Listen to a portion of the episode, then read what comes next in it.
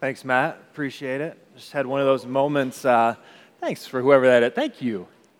Had one of those moments where you feel really old. I just turned around to turn this mic pack on and like had a total side cramp just from that tiny little motion. So let me just stretch it out a little bit here.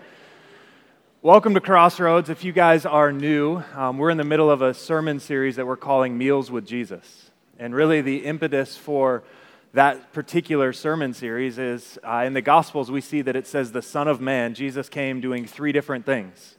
He came to seek and save the lost, he came not to be served, but to serve and give his life for ransom, and he came eating and drinking.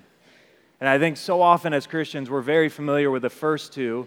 Uh, we are very good at self denial, or we try to be, and dying to self, rightfully so, and fasting but we've kind of ignored this third one that the Son of Man came eating and drinking. In fact, was even accused of being a, glut, a uh, glutton and a drunkard. He wasn't.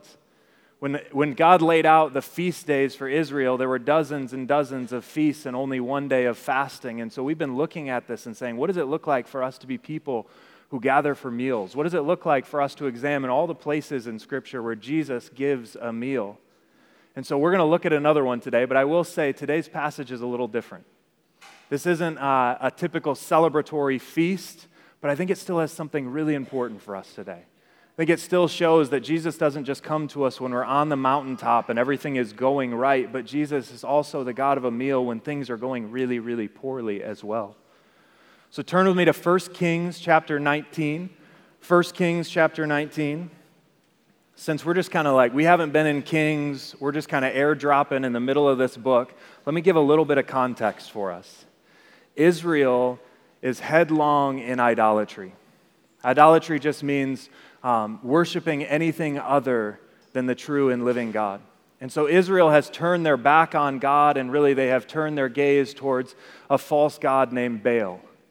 And Baal is this tough God from the north. He lives on top of Mount Zaphon. He is the thunder God right? This is the, the rider of the clouds. Everything about this guy just kind of screams toughness, thunder, and lightning. He was the weather god. But he's finding himself neutered a little bit lately because God has come in and said, okay, Israel, you want to worship this so called weather god. How about if I stop the rain for three and a half years? And not a single drop of rain has fallen during this time because Ahab and Jezebel, the king and the queen, have turned Israel towards this false God. And it all culminates when Elijah shows up on the scene and he challenges 450 prophets of Baal to this showdown. I know I'm giving you guys a lot of backstory here, but this is going to be really important as we dive into our particular text. He challenges 450. That would be kind of like maybe this half of the room, all professional prophets of Baal. And then you've got on this side of the room just Elijah sitting by himself. And he says, Meet me on Mount Carmel.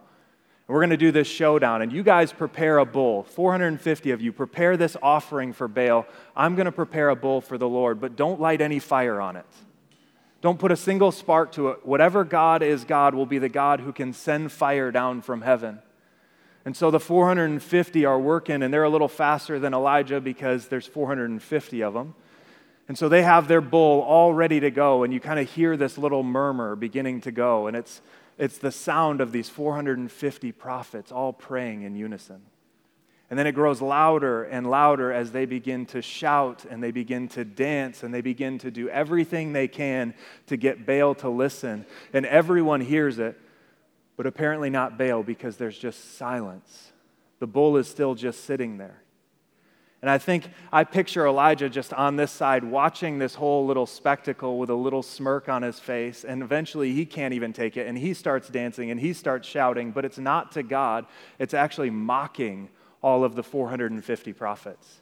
He's shouting insults at him. Maybe yell a little louder. Certainly Baal can hear you. Maybe he's in the bathroom. Maybe he's on vacation. He's challenging them. He's mocking them right as they're hurting and they're not getting a response. And so they get desperate and they begin to cut themselves, and blood is flowing on the ground. And in the ancient world, that's what you had to do. If you wanted to get the gods to direct their gaze on you, you had to be really loud, you had to be intense, and in desperation, you even had to cut yourself and do extreme measures to get the gods to pay attention. But there's still silence, no fire, no offering being consumed. And so finally, it's Elijah's turn. And Elijah steps up and he's not done taunting and tormenting. And so he says, Here's what I want you to do I want you to get 12 jars of water and I want you to pour it all over the top of this offering. In fact, I want you to fill it, drench it so much that the trough is full of water that's all the way around the altar. And so as he does this, Elijah then just simply steps up, utters a simple prayer. There's no shouting, there's no dancing, there's no cutting himself. He doesn't have to do that for God to listen. And boom. It's almost like a bomb goes off at the top of his offering. It, the whole thing is just eviscerated. And I wonder did people have to like cover their faces? Did people have to regrow their eyebrows? Because this fire was so hot. It burned up the bull. It burned up all the water in the trough. It even burned up the stones and the soil that was around it. Elijah's just won the biggest victory of his life. The people around him are beginning to chant that God is Yahweh. Everyone's chanting. And Elijah, he grabs the prophets and he says, Don't let any one of the 450 get away. And he puts all these false prophets to death. And then he goes and he tells the king, Ahab, Ahab, I have good news for you. Start feasting because it's going to rain.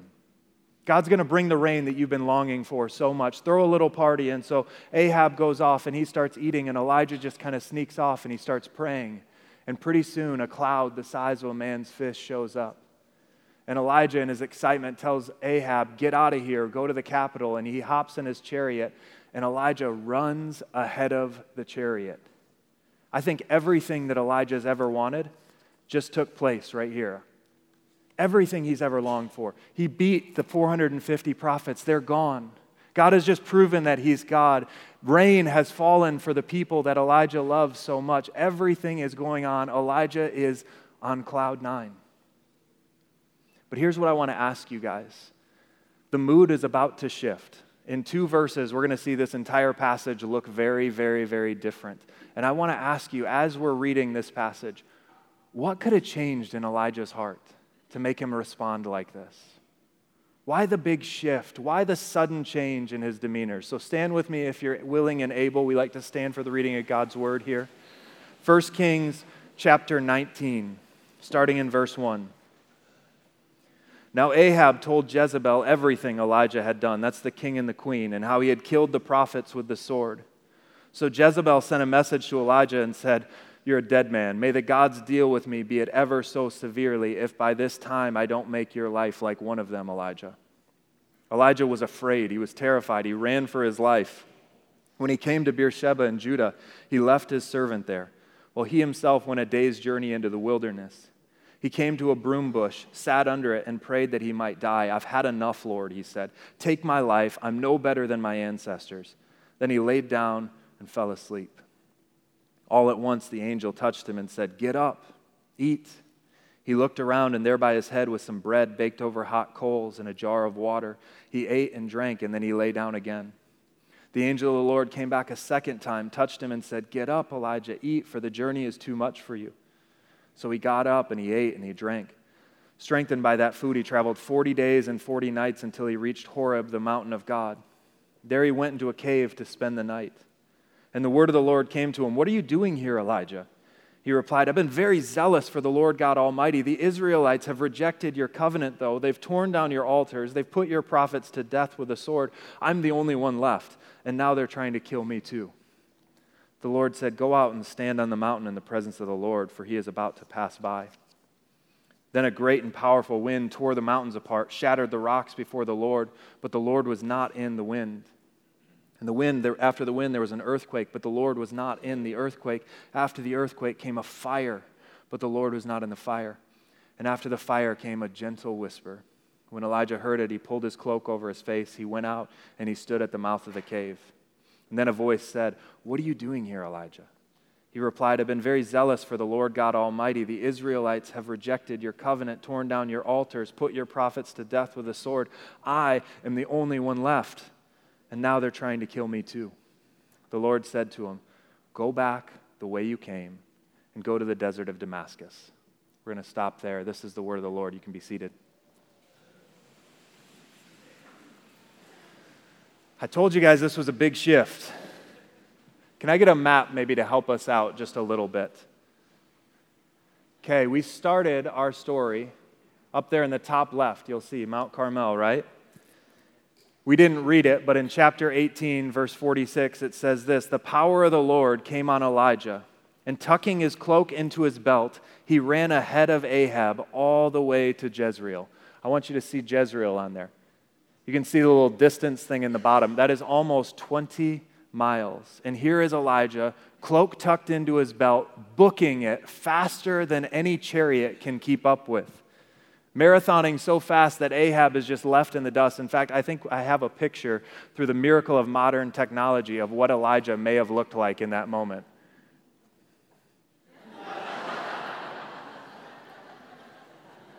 For those of you unfortunate enough to have been born after 1995, this is Forrest Gump.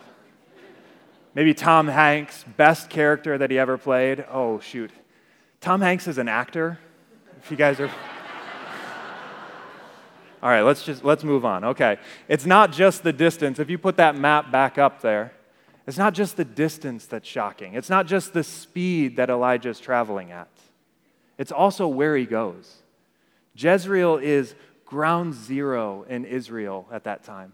It's the epicenter of everything that's going on. It's the, it's the residence of Ahab and Jezebel, the king and the queen. He is running right into the lion's den. But I don't think he's doing it shy. I don't think he's doing it sheepishly. In fact, I think Elijah's running in here like just strutting into town, like a conquering hero. In fact, I'm convinced at this point that as Elijah just kind of like strutted into town, he was listening for the sounds of revival. He was convinced he'd hear the sounds of people repenting, the sound of smashing as people were tearing up their idols, the sound of cheering, the sound of people declaring that Yahweh is the Lord and Elijah is his servant. I don't think he's worried about Jezebel the queen one bit because I think he thinks either she's repented or she'll be deposed as king or as queen. But when he steps into Jezreel, I think what Elijah hears is very different. I think what he hears is the sound of business going on, the sound of people shopping, the sound of people playing, the sound of business as usual. Mount Carmel has done nothing to change the hearts of the Israelites. No revival has taken place. I think this is one of the lowest points in Elijah's life. But before we talk about how much this impacted Elijah, I want us to remember Elijah is no weakling here. This is the fearless prophet who for years has been persecuted and chased down, and he's refused to back down. He's the zealous prophet they called the troubler of Israel. He was willing to be so poor that he had to be fed by ravens and through charity. He challenged 450 prophets to a life or death game. He's no weakling. In fact, I'd, I would say that he represents the best of most of us combined in terms of courage. Let's keep that in mind as we look at verse 1 again. Verse 1 Ahab tells Jezebel everything. This is the king talking to the queen. This is husband talking to wife. I really wonder how that conversation went. Ahab, Ahab, I see rain like Baal must have won, right? Yeah, uh, about that. He, he didn't. He didn't win. And it gets even worse, Jezebel, because those 450 prophets that chapter 18 tells us ate at your table and were friends and people that you loved, yeah, they're all dead. Elijah killed them all. And I can just imagine Jezebel's response You're the king. How could you let this happen? I can see I have to do it all myself. You know what? Give me a messenger right now. Give me a messenger. In verse 2, you tell Elijah he's a dead man. You killed my prophets. By this time tomorrow, I'm going to kill you and make you just like one of them. And so Elijah receives this messenger from an angry Jezebel, and he just says, Game on, let's do it. He doesn't say that at all. Elijah doesn't even stick around long enough to send a message back. He doesn't even wait to see what Jezebel's cooking up. He just makes like an airplane and takes off. He just makes like a baseball player and runs home. I've got a million of these. You guys want a spiritual one? He just makes like the Red Sea and splits. just trying to keep you guys entertained. But he does. He really, really takes off. And we know how he can run. We've got the other map, if you don't mind. look for Beersheba on there. And while you're doing it, let me just say this Elijah doesn't stand up to her, he doesn't stick around. All his courage just melts away. Look at verse 3. Elijah was afraid and he ran for his life. A minute ago, he was running in triumph in front of chariots, and now he's running with his tail between his legs. Don't let anyone kid you. The Bible doesn't make a hero out of anyone except Christ. And that should be really, really reassuring for us. It should take a lot of pressure off for us. You don't have to be perfect. There's only one who's perfect. And praise the Lord, it's not you, it's not me. We get to be imperfect. We get to fail sometimes because he never did. And Elijah just takes off running and he runs to Beersheba, verse 4 says, or verse 3, in Judah. That's a hundred miles. That's how far he runs before he stops. How scared would you have to be to run a hundred miles before you even stop? If you're a non-runner like me, how far how scared would you have to be to run one mile before you stop? But keep reading. He left his servant there. In the ancient world, this doesn't mean he's going on a couple day vacation. This is like he just liquidated the factory, closed up the doors, business is done, Elijah just quit. God, I will no longer be your prophet. I'll no longer be your messenger. Find somebody else, I'm done.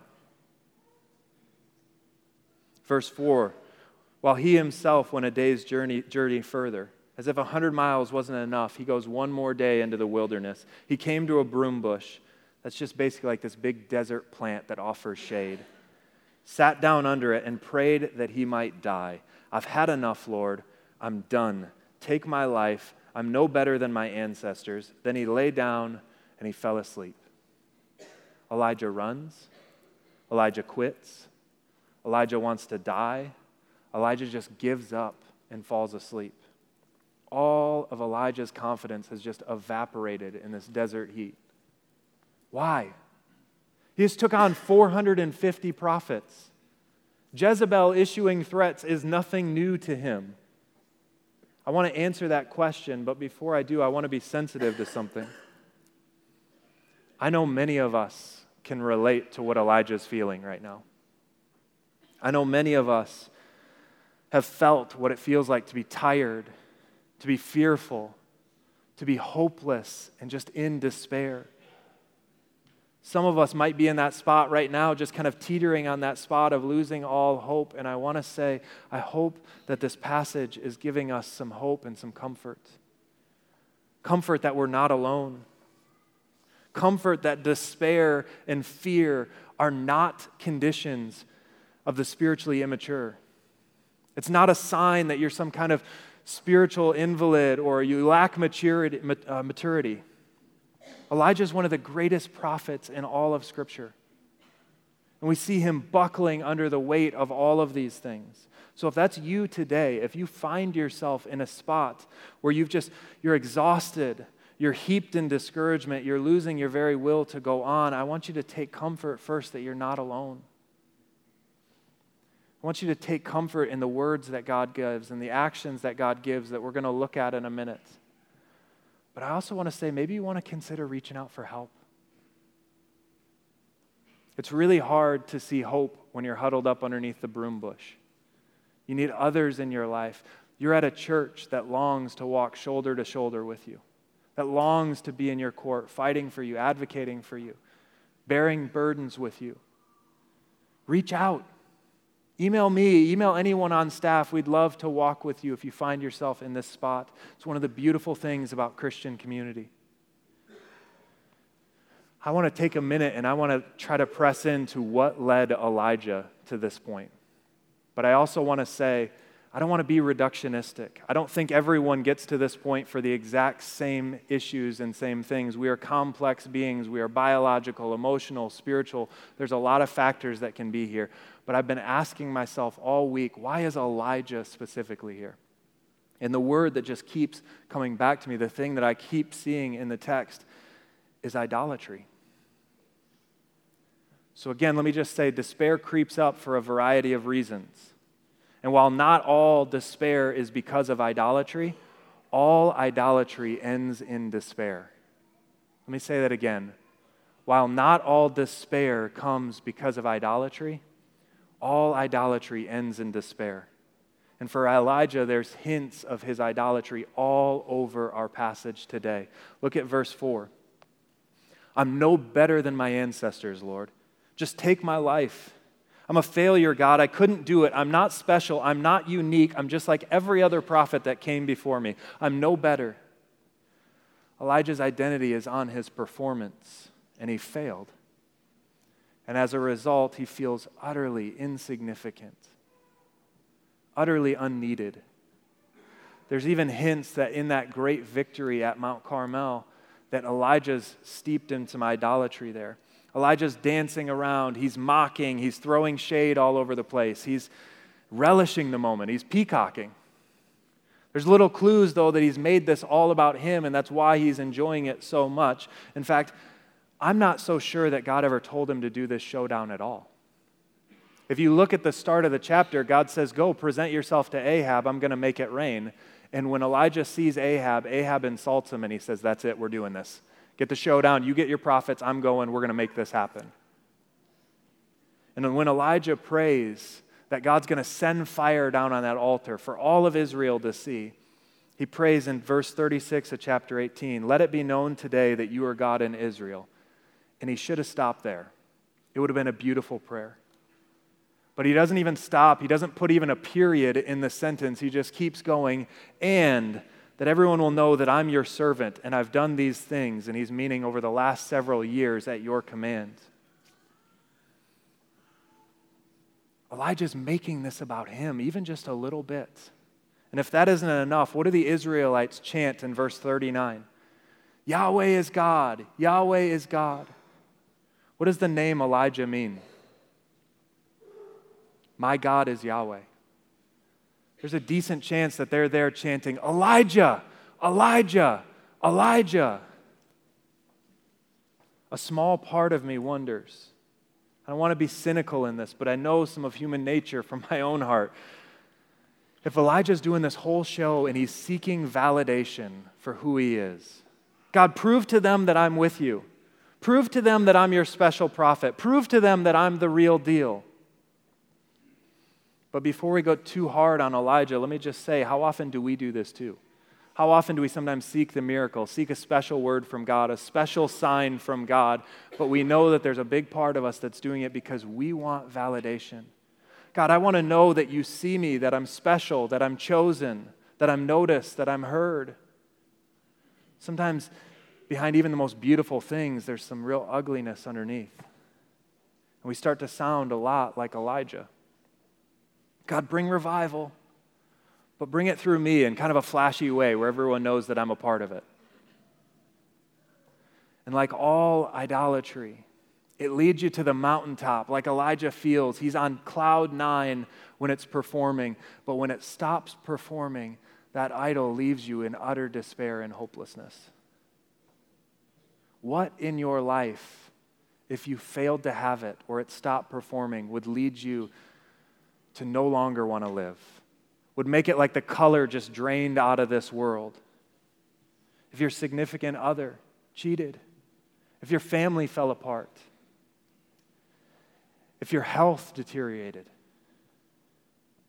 if your bank account was drained, your career began to crumble.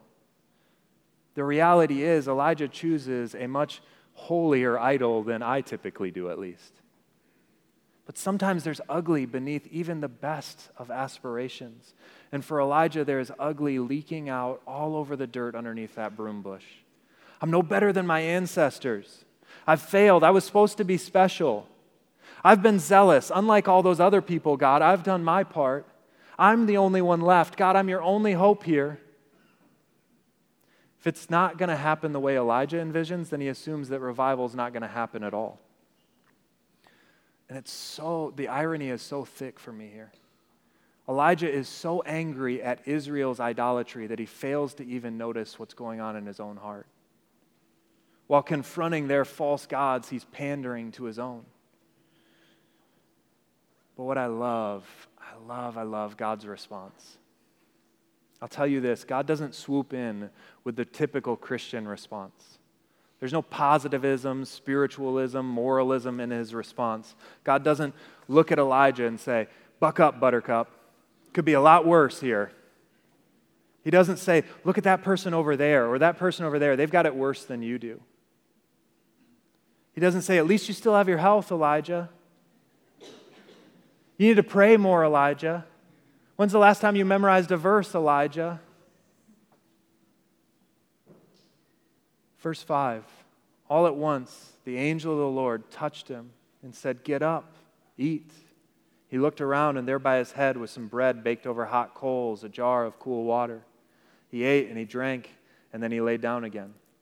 The angel of the Lord came back a second time, touched him, and said, Get up and eat, for the journey is too much for you. So he got up and he ate and he drank. God is a God who doesn't just draw near on the mountaintops when things are going well and perfect in your life. I think too often we have a hard day or something. We think God doesn't really want to be around me, but maybe if I start being better, then He'll want to be around me. Here you see the angel of the Lord coming down, searching out, finding, cooking for a despairing Elijah who's just quit ministry. Who's the angel of the Lord? I'll give you a hint. What's the name of our series? Meals with Jesus, a very, very strong case can be made that this is a pre incarnate Christ. If you want to make that case, look at Hagar, look at Moses in the burning bush, look at Zechariah, look at all these people who encounter the angel of the Lord and they say, I've just seen God. And they attribute the words to God. This is a pre incarnate Christ coming down. He's playing the role of personal chef for a washed up prophet. Does the humility of God just blow the doors off anybody else? If our view of God doesn't include a God who serves and runs to the brokenhearted, the screw ups, the quitters of this world, then I'm telling you, we don't know the God of the Bible. We don't know the God of Abraham, Isaac, and Elijah. If we think God wants nothing to do with us unless we're performing on top of our game, then we don't really know God's true character. We think God runs after the successful, the creme de la creme, the super Christians, the all stars, then we're missing it. If we think God's far off and distant and unconcerned with even our physical bodies, then we don't know the God of the Bible. The Son of Man came to seek and save who? The lost. The Son of Man came not to be served, but to serve and to give his life as ransom for many. The Son of Man came eating and drinking, or in this case, cooking and feeding. God gives Elijah a meal and tells him to rest before the journey he's sending him on. He says, You're going to need this food. You're going to need this sleep. Your physical body matters, Elijah. You need sleep. You need food. Sometimes God just gives us enough to keep going just a little bit further. And what I love is how different God's response to Mount Carmel is than Elijah's. I'm so glad that God doesn't behave and act the way that we do, the way that Elijah does here. He doesn't leave us, He doesn't forsake us, He doesn't run. He doesn't leave His servant and quit. God doesn't forget His covenant that He's made with His people. Instead, we see Him underneath that broom bush, comforting Elijah, encouraging him, even teaching him. Look at verse 8. Strengthened by that food, Elijah traveled 40 days and 40 nights until he reached Horeb, the mountain of God. we put that map back up? I don't think it's on there. It is. That's 200 miles. Why in the world does God need to bring Elijah 200 miles just to have a small conversation and then send him back 200 miles? He could have talked to him right there. He was cooking for him, right? Like, couldn't we have had this conversation about 400 miles ago, God? Why does he take them to Horeb? Maybe if we mention that another name for Horeb is Sinai. He takes them back to Mount Sinai. He's saying, Elijah, do you remember Sinai? Do you remember where I covenanted with my people? Do you remember what I promised to be for my people? Because I do. Let me take you back to the site of it all, where the Ten Commandments was issued where Moses meets with me and he hides in the cleft of the rock as my glory passes by, where I married my people. You remember that whole bit in sickness and in health, forsaking all others? That's maybe it sounded a little different in the marital vows, but God promised and pledged to be a husband to them, to be a God to Israel. Elijah, do you remember the mountain that represents me? In fact, the mountain where even when Israel was wrong, they tried me and found me guilty. And in Exodus 17, Moses takes the staff of judgment and he hits Sinai. He hits the mountain, he hits the rock in judgment. And Paul tells us later that that rock represents Christ. God's taking him back to the site of all this, the real ground zero. Elijah, I'm going to take you south. Baal is north. I think you want me to be more like Baal here. I'm going to take you the exact opposite way to teach you who I am. I'm not the God of thunder that you want with a big flash in the pan who demands people cut themselves to be seen and heard. I see you underneath the broom bush while you're sleeping and have quit. I'm not like Baal at all, Elijah. Let me remind you of who I am, Elijah. And here's what I love God doesn't remind Elijah who Elijah is. There's no shred of that in here. He doesn't say, Elijah, you're a prophet. You made fire fall from heaven with a prayer. You made it rain when it hadn't rained in three and a half years. Elijah, you remember when you tucked in your cloak and you ran 20 miles faster than a chariot? I do. He doesn't say any of that. He doesn't say, You're a bad man, Elijah. Just remember all these things. Not a word of that kind is uttered, and that's so countercultural for today.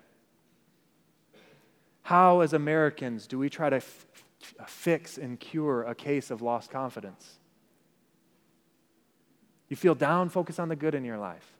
You feel insecure, think about all the great attributes that you have. Think about your past conquests and accomplishments. Positive self esteemism will cure everything. Just believe in yourself. No. That's a delicious tasting poison. Believe in something larger than yourself. It's maybe my one problem with the identity in Christ movement, which I love, I love, I love, but it's all about my identity with Christ. God is saying to Elijah, Elijah, your eyes have been in the wrong spot. You're looking the wrong way. I'm a covenant keeping God, and I will be faithful to my covenant and faithful even when my people aren't. Elijah, you're looking in the wrong place for your confidence. You're so focused on Israel. How are they going to respond? How Ahab's going to respond? How Jezebel's going to respond? Are the people going to break out in, in revival?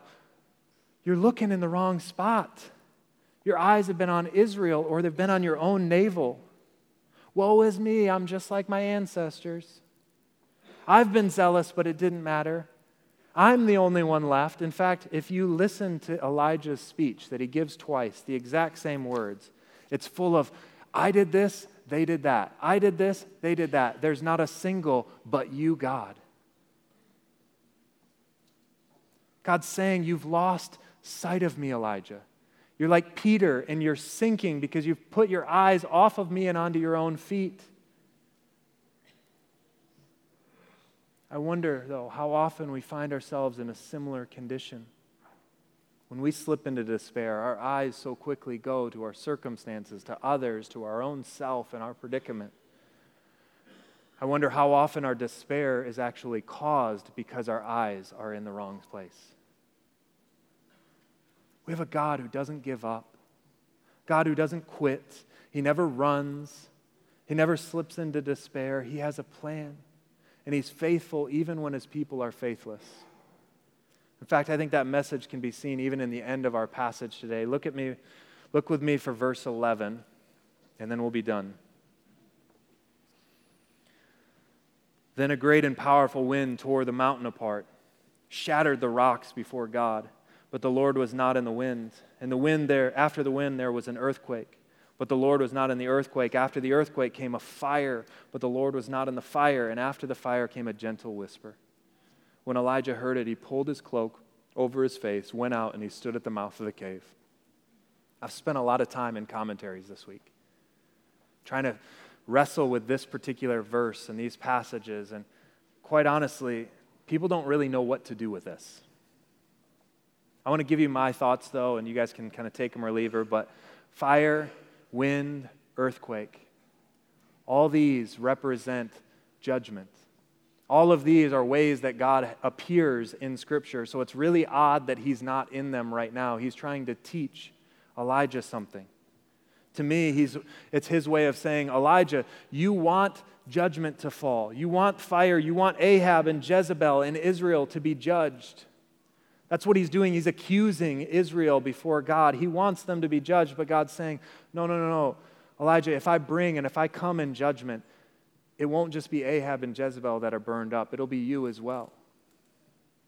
You're not as innocent as you think, Elijah. No one can stand before God in his judgment. Second thing that I think that I'm pretty sure is happening here, and this one's a little more speculative, feel free to push back, but I'm pretty sure I'm right about it. Enough of a caveat there? You see, throughout the Bible, we see several themes. One of them, God starts it from the very beginning, is this theme that God's going to take the judgment for his people. God's going to take the judgment that they deserve and He's going to own it and He's going to have it.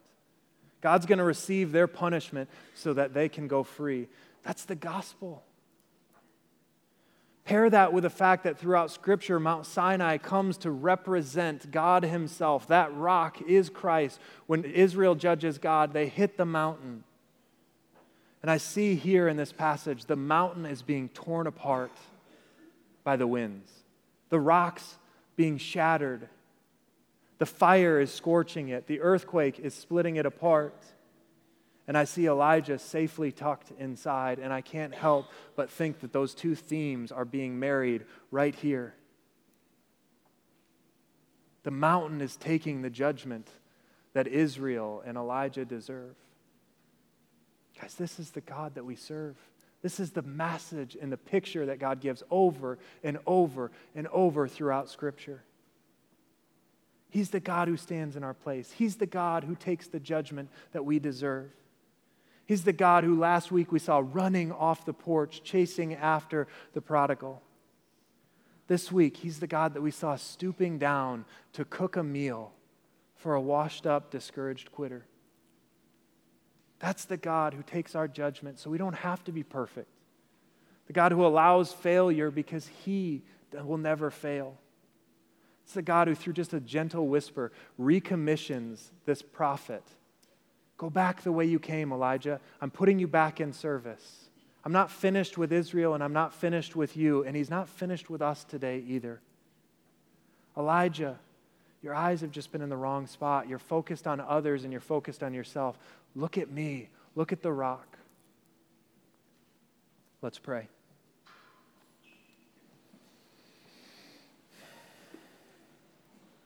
God, like Elijah, we can all be tempted to put our eyes in the wrong place, to care too much about circumstances, to care too much about other people's opinions, to care too much about our performance. God, I just pray that you would lift our eyes to the rock that takes our place, to the God who stooped to not only cook a meal for Elijah, but stooped to bear our sin on the cross. Let us fix our eyes on Christ in such a way that it fills us with hope to face the trials of the day. Lord, be with your people. Remember that you are faithful, even when we're not. We pray this in Jesus' precious and holy and redeeming name. Amen.